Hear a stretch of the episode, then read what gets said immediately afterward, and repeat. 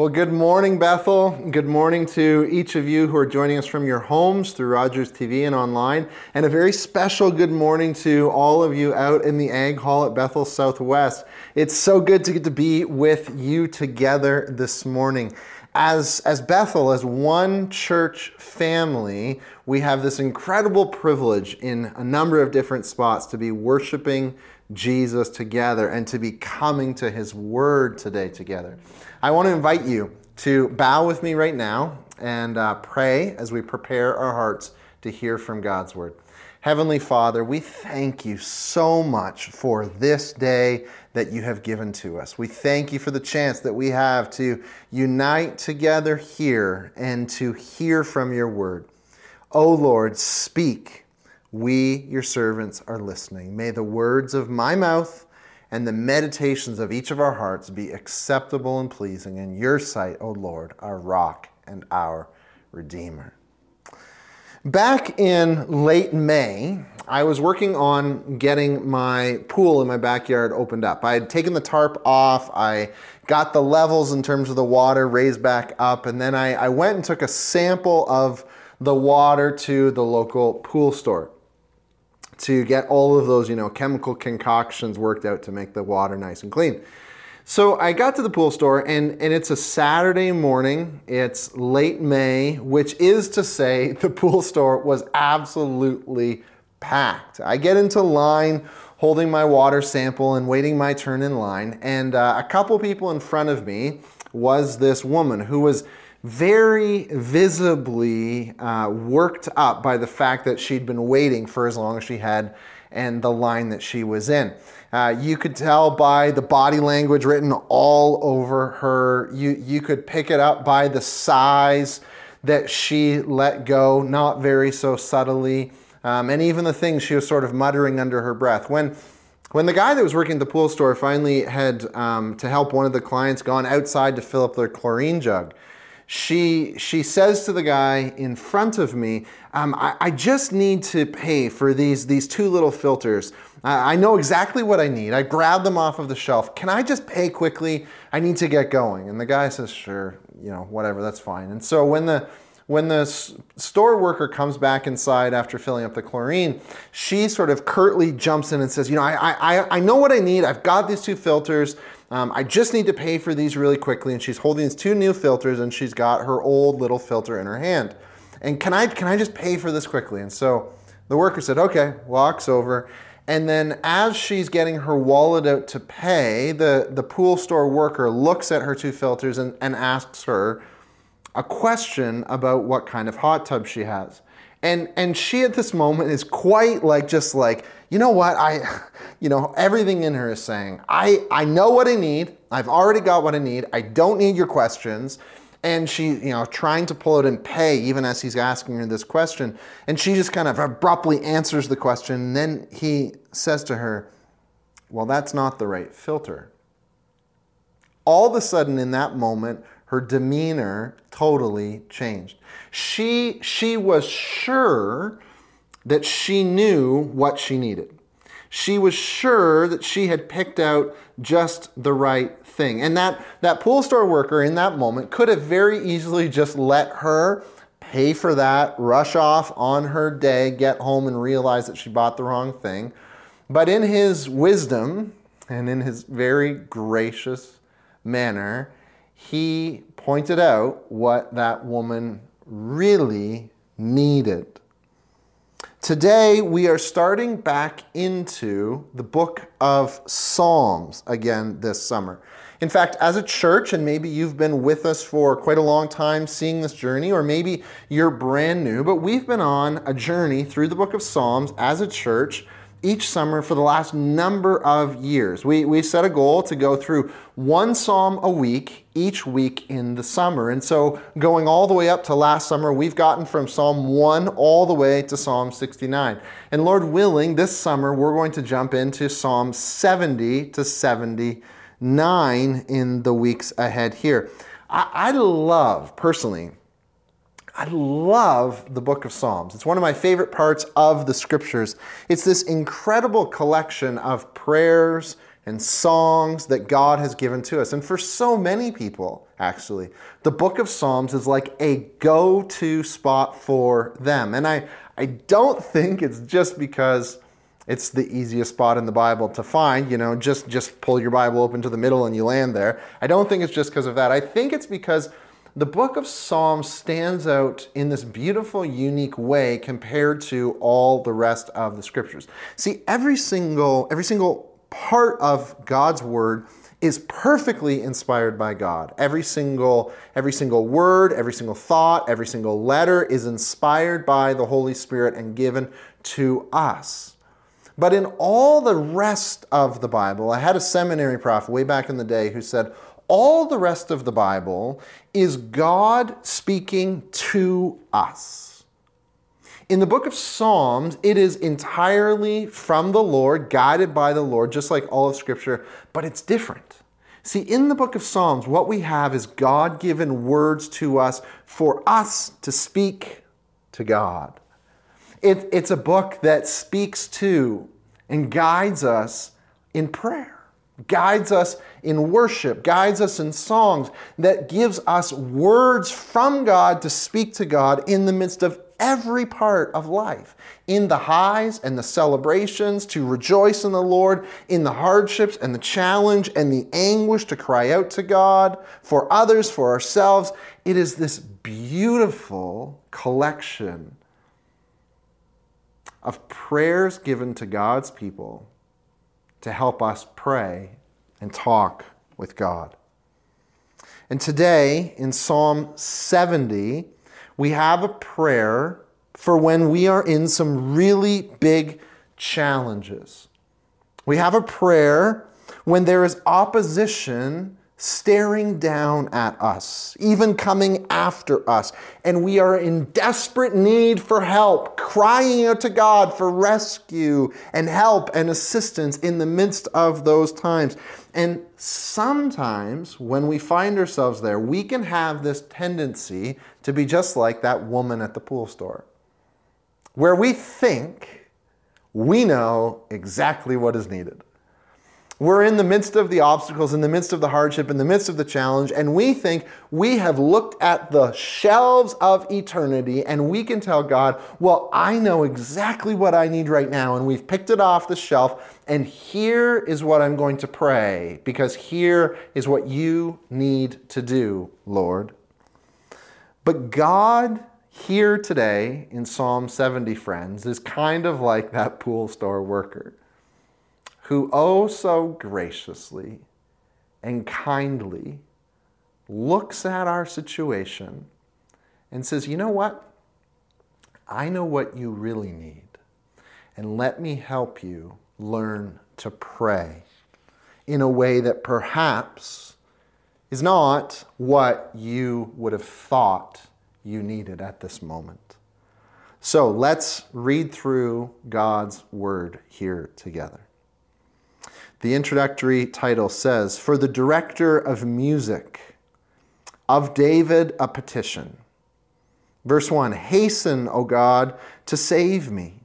O Lord, come quickly to help me. May those who seek my life be put to shame and confusion. May all who desire my ruin be turned back in disgrace. May those who say to me, Aha, aha, turn back because of their shame. But may all who seek you rejoice and be glad. May those who love your salvation always say, Let God be exalted. Yet I am poor and needy. Come quickly to me, O God. You are my help and my deliverer. O Lord, do not delay. Today's psalm is going to lead us to pray for repentance. That's what this psalm focuses on. Repentance, at its most basic, simplest terms, is a, a U turn. It, it's, it's a word that captures this sense of like, I am going this way, and then there is this radical alteration of total other direction that leads me to go the opposite way. It's a sudden turn. I, I'm not going the way that I was. See, we all find ourselves every single one of us in these moments where we feel the weight of opposition coming against us, right? We all feel these moments where it feels like there is attack coming against us, criticism, critique. We're climbing and crawling to get out of the pit, but we just feel like we can't make any headway. It just feels like the clouds over top of us are so dark. We all feel that. What this psalm is saying here, where it leads us to like cry out, Oh God, I need your help. Oh God, I'm calling out to you. Hurry, come quickly right now. We've got, for example, maybe someone at school who keeps talking about us behind our backs, gossiping, picking on us, bullying, starting rumors, and we're like, God, I need your help with this person who just seems to have it out for me. We've got these friends who it just seems like they are so critical and angry about anything and everything when it comes to God. Anytime you bring up God or Jesus or church or the Bible, they just like the fuse is so short and they get so worked up. They're so critical, they're so harsh, they're so um, just angry towards it. And it's like, God, I need your help to know what to do with this person. We've Many of us got a loved one who is going through perhaps, you know, anguishing addiction or temptation. And it just feels like there is this giant hook stuck in their side, and the devil's just reeling them in. And we're, we're looking at this loved one in our life, and we're like, God, I need your help for this person. So we, we get this, right? We, we get when verse 1 Hasten, O God, to come and save me. But so often, in those moments, as we get that angst, we have a crystal clear picture of exactly not only that we have a need, but how God ought to solve that need. And so we pray, God, would you just move that person to a different school so that the bullying would stop? We, we pray, God, would you just make this neighbor or friend of mine just, just stop being so angry? Would you just take away the addiction of my loved one and just finally remove the obstacle or the temptation? But what if you and I need to pray a different prayer? What, what if what we need is not really what we think we need? What if the Lord knows something we don't and were to come to us and say, I want to lead you to pray for something a little bit different than what you might expect? Today, our text is going to call us, lead us, guide us to pray for repentance to pray for repentance. Maybe it's praying on behalf of another for God to grant repentance to them. Maybe it's praying for a group of people that God would, would bring about repentance in their lives. Maybe, just maybe, the Lord wants to challenge each one of us to look inside and say, maybe I need to pray for repentance in my own life. Verse 1 of our psalm begins Hasten, O God, to save me. O Lord, come quickly to help me. Hurry, God, move fast. There is there's this really desperate sense of urgency within this psalm. This psalm is actually fairly short and fairly punchy. It, it's actually interesting that it's almost, not quite exactly, but it's close to a duplicate of the last five verses of Psalm 40. Psalm 40, verses 13 through 17, are almost exactly the same as what we have here.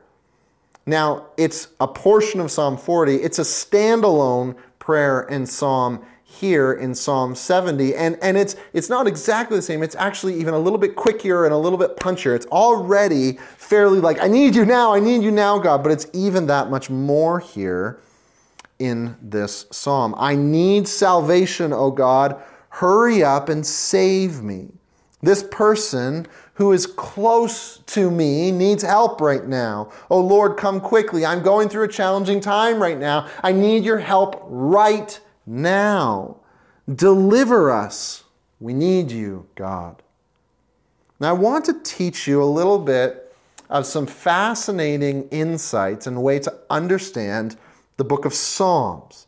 See, the book of Psalms was not originally written, many may know this, but was not originally written in English. It was actually written in Hebrew. And the Hebrew prayers and songs that we have here in the book of Psalms are written, almost all of them, in a very poetic style. If, if we think about songs we sing today, whether in church or in general, they have a sort of like poetry to them as well, right? For, for us, what that means in English today is we have certain practices that show us this is sort of poetic and, and is part of a song.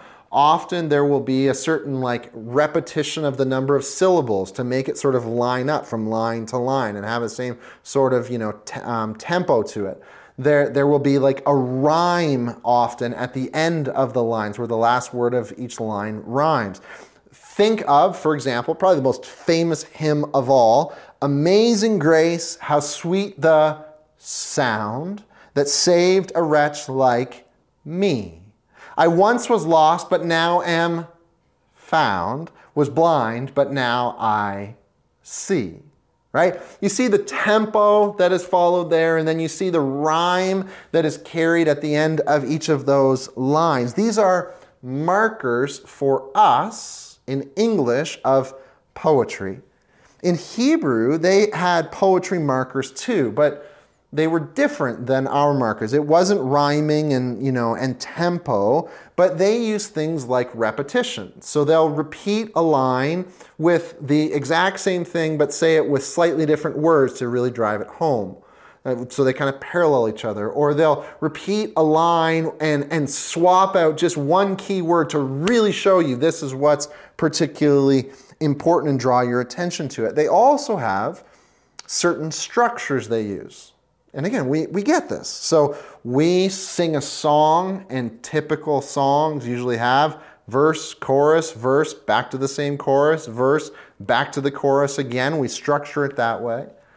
Well, in, in the book of Psalms and in Hebrew poetry in general, they had structures like that as well.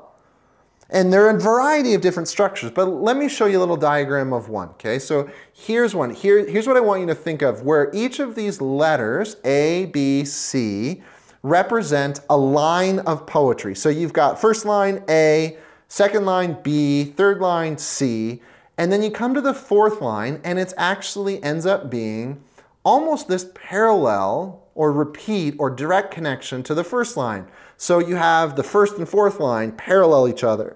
And then you get to the fifth line, and oh, it's interesting. That actually parallels the second line. So you get B and B prime there. And then you have a third line, which is the sixth line, parallels the third line, and they go together. And then you get this last line that I've called their D of poetry. And the whole point of this is this cascading to go and show the most important point of this poem is the last line. So there's this beautiful lesson that we're learning, and it all drives towards that very last line. I don't know if you've ever realized this before, but this is how Genesis chapter 1, the first chapter of the Bible, and the first account of creation works. It's actually a Hebrew poem. Have you ever noticed this before? See, in the first day, which you can think of day one as like the first line of the poem, God makes light and dark. And then in day two, God makes water and sky. And then in day three, God makes land. And then in day four, it goes back and repeats this again. Do you remember that structure we're talking about? So day four actually connects up with day one, where now God's going to fill in what he did in the first day. So he fills in the light and the dark with what? The sun and the stars. He then goes to day five, and wouldn't you know, he connects it up with day two. What God made in terms of the waters and the sky, he now fills with fish and birds. You go to day six, and God had made the land. That connects up with day six. From day three, he makes the land. Day six, he fills the land with animals and people. And then all of that leads towards the standout day, which is day seven, which is when God rests. God finishes all of creation and sets forward this six day work, one day rest, totally set apart to focus upon the Lord rhythm that we are to live by. It's a, it's a poem. It's this beautiful truth that is conveyed in a poetic structure to drive home this one particular emphatic point. Another way that Hebrew poetry can be structured is kind of like an arrow. So you get the first line, let me show you a diagram here again. First line, and then the second line, A, B, C, and then you, the fourth line actually goes back where it parallels the second and fourth lines parallel each other, and then the last line and the top line parallel each other. And, and the whole point here is to drive towards what's right in the middle. It's this beautiful structure to tell this wonderful, convey this wonderful message with all emphasis, all the neon arrows, all the uh, underline, bold, look here, let me shine this in on you on the center point. Now, you're maybe sitting here and trying to bear with me and like, man, I didn't expect to be coming and getting an ancient poetic literature lesson here at church. What's your point, Alan? Well, here's why this is important. This psalm in front of us, Psalm 70, is a poem that follows that last structure I just showed you.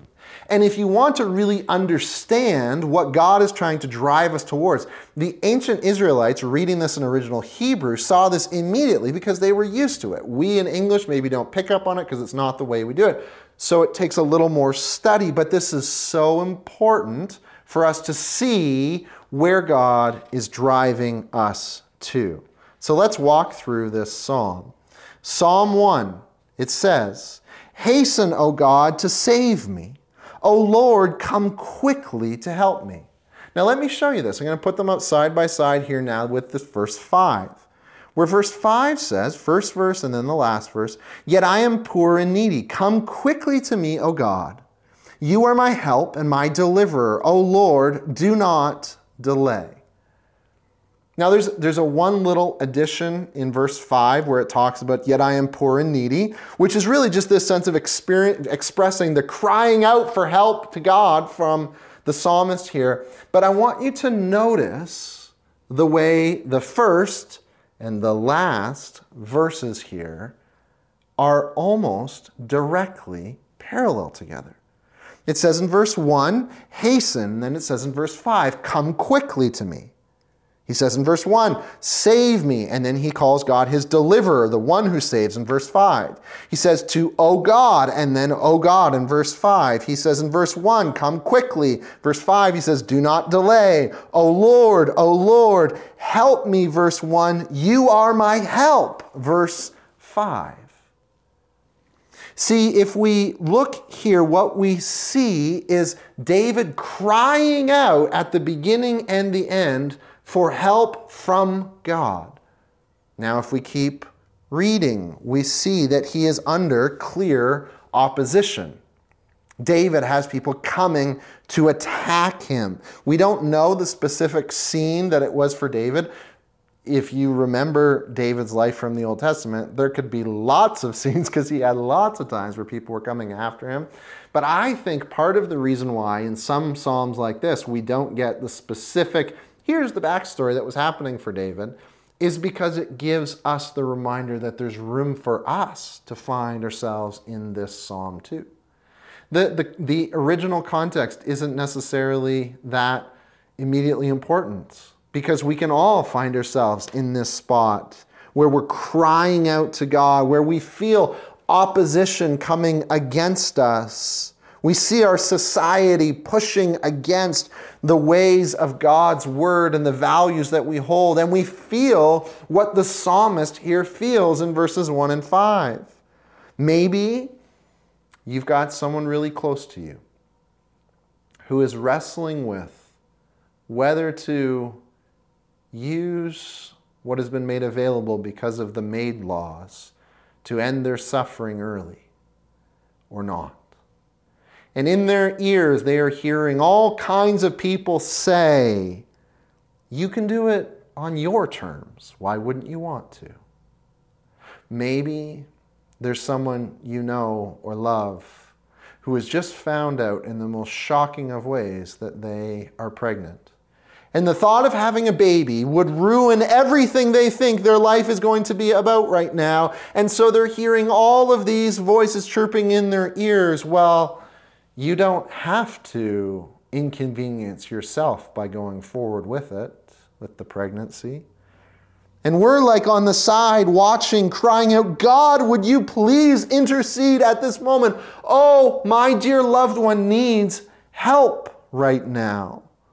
Maybe, maybe you find yourself with opposition in your own family, where there's somebody in your home or close by where every time you seem to be around them, they feel like it's their mission to make you feel like nothing. They go out of their way to crush and put you down at every single turn. And you're like, oh God, I need your help. Or maybe you find yourself in the midst of such incredible temptation and struggles, and you're like, I just can't get out from under this, this pattern that I keep going back to over and over and over and over again. And we get what verse 1 and verse 5 are saying. Well, look at verse 2. God's word says, May those who seek my life be put to shame and confusion. May all who desire my ruin be turned back in disgrace. God, I'm praying against this enemy. I'm praying against this opposition to me or to your ways, these attacks, this weight. I feel so overcome, and my dear friend feels so beat down right now. Oh God, would you? And we pray against these enemies. Now look at verse 4. Remember the poet, poetry, this parallel. It switches. But may all who seek you rejoice and be glad in you, God. May those who love your salvation always say, Let God be exalted. See, what happens from verse 2 to verse 4 is it's like, God, I want the people who, who were opposing me, who is one group in my mind, to become this second group. I want to see change happen. I want that story to be my story, the friend of mine, the loved ones of my story, where they're rejoicing with gladness, where they're praising God, not darkness and fear and despair and attacks, but, but transformed life and celebration. Please, God, please bring that about. Please help me. Please help my child. Please help my dear friend, my husband, my wife, my. You fill in the blank.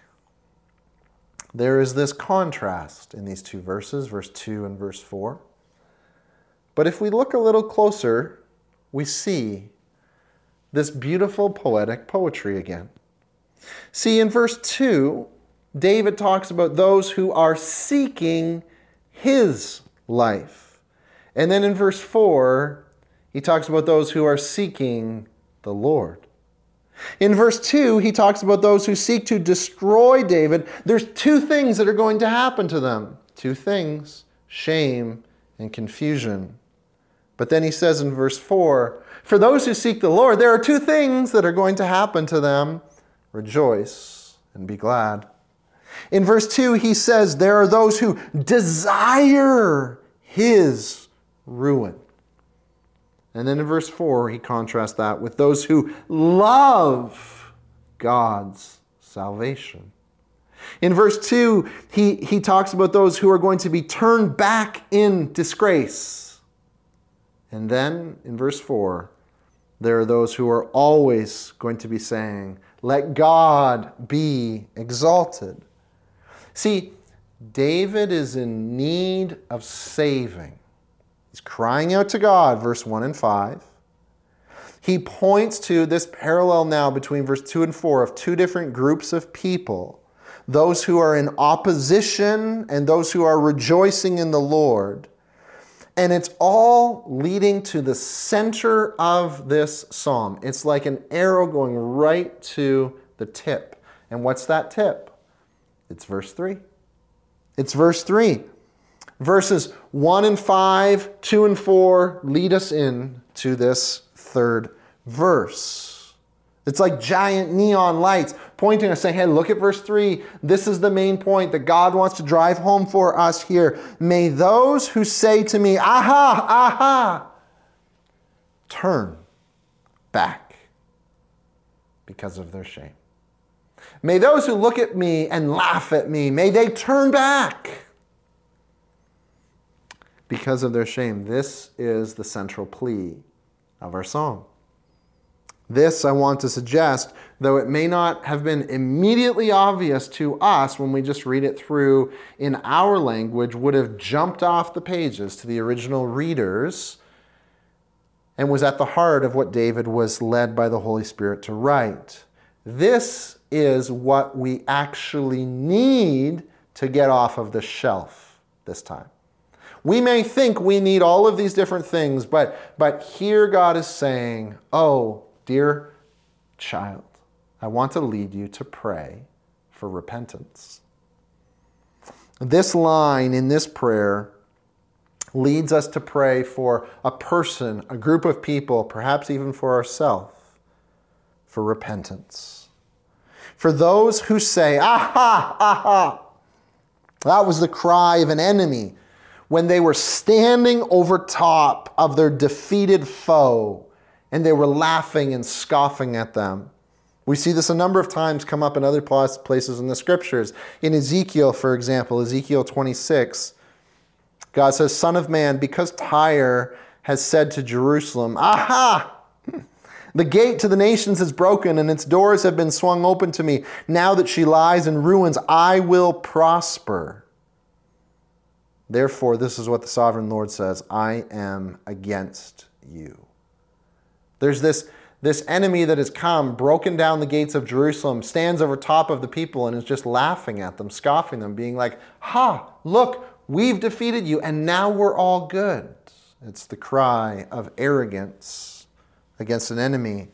May those who say this, verse 3 says, may they turn back because of their shame. That phrase turn back, it means I'm going this direction and I turn and go the exact opposite. It's this abrupt about face, this U turn. It's repentance. It's repentance. I, I wonder how often have you prayed for repentance? How often does that come to the forefront? See, we come against obstacles and, and we want, we think what we need off the shelf is we need them to just stop. We have people criticize and, and we want them to be silenced. We face obstacles and new laws in our land, and we pray for a different government to come in and just do away with them. Or we put up rants on our social media, or we go to protests against them. We think that's what is needed. We think we know exactly how, how God should move in this particular moment. If we pray at all, we pray to God saying, All right, God, I've already picked out off the shelf what you need. Here it is. Can I just have this now? so I can get on with my way. And God's like, whoa, whoa, whoa. Maybe, just maybe, you need something different. Maybe you need a prayer that is a little different than what you first thought.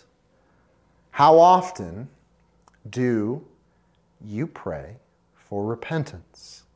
How often do you fall? Do we fall to our knees to intercede for specific people, humbly asking the Lord, please change their hearts and transform their lives? How often do we look beyond the circumstances that we just want to stop and pray for the person who is behind it, for their heart to be transformed? How often do we find ourselves in the midst of struggles and addictions and challenges, trying to claw ourselves out and saying, God, would you just make it all go away rather than falling on our faces and saying, Oh God, would you break my heart and turn me the other direction? Repentance is at the heart of our faith, friends. You think back to Jesus' ministry. Right as it very began, here's what it says in Matthew, the Gospel of Matthew, chapter 4. From that time on, after Jesus was baptized and then went out and defeated Satan in the desert, he began to preach, Repent, for the kingdom of heaven is near.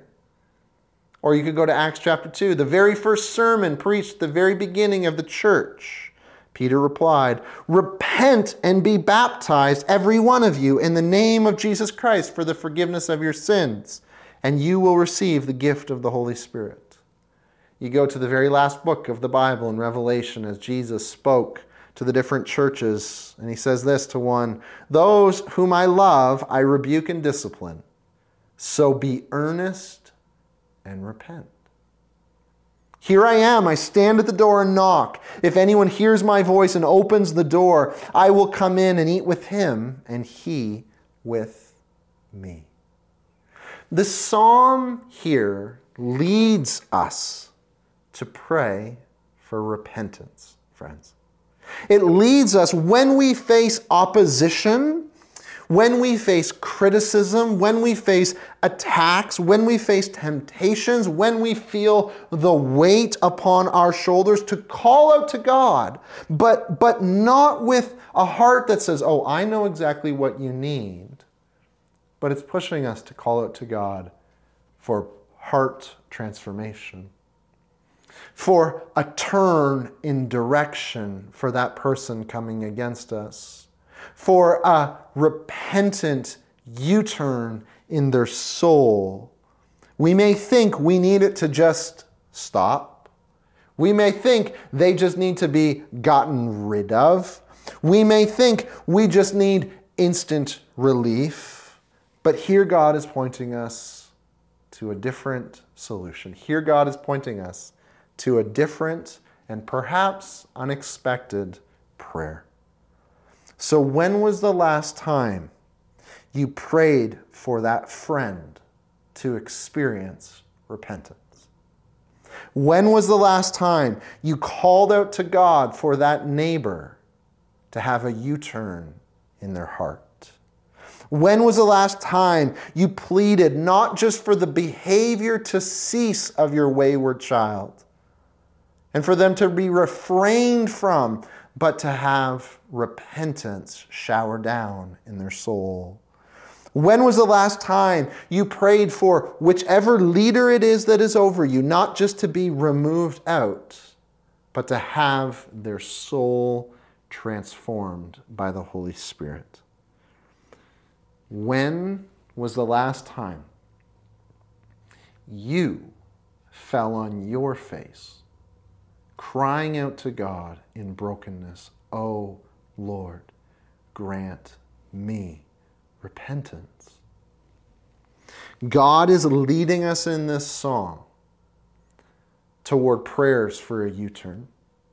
And the God who wrote this song is not sitting with his finger wagging, looking at us, oh, oh, let me now get ready to let you have it. No, he's a father with open arms saying, that's exactly why I sent my son for you.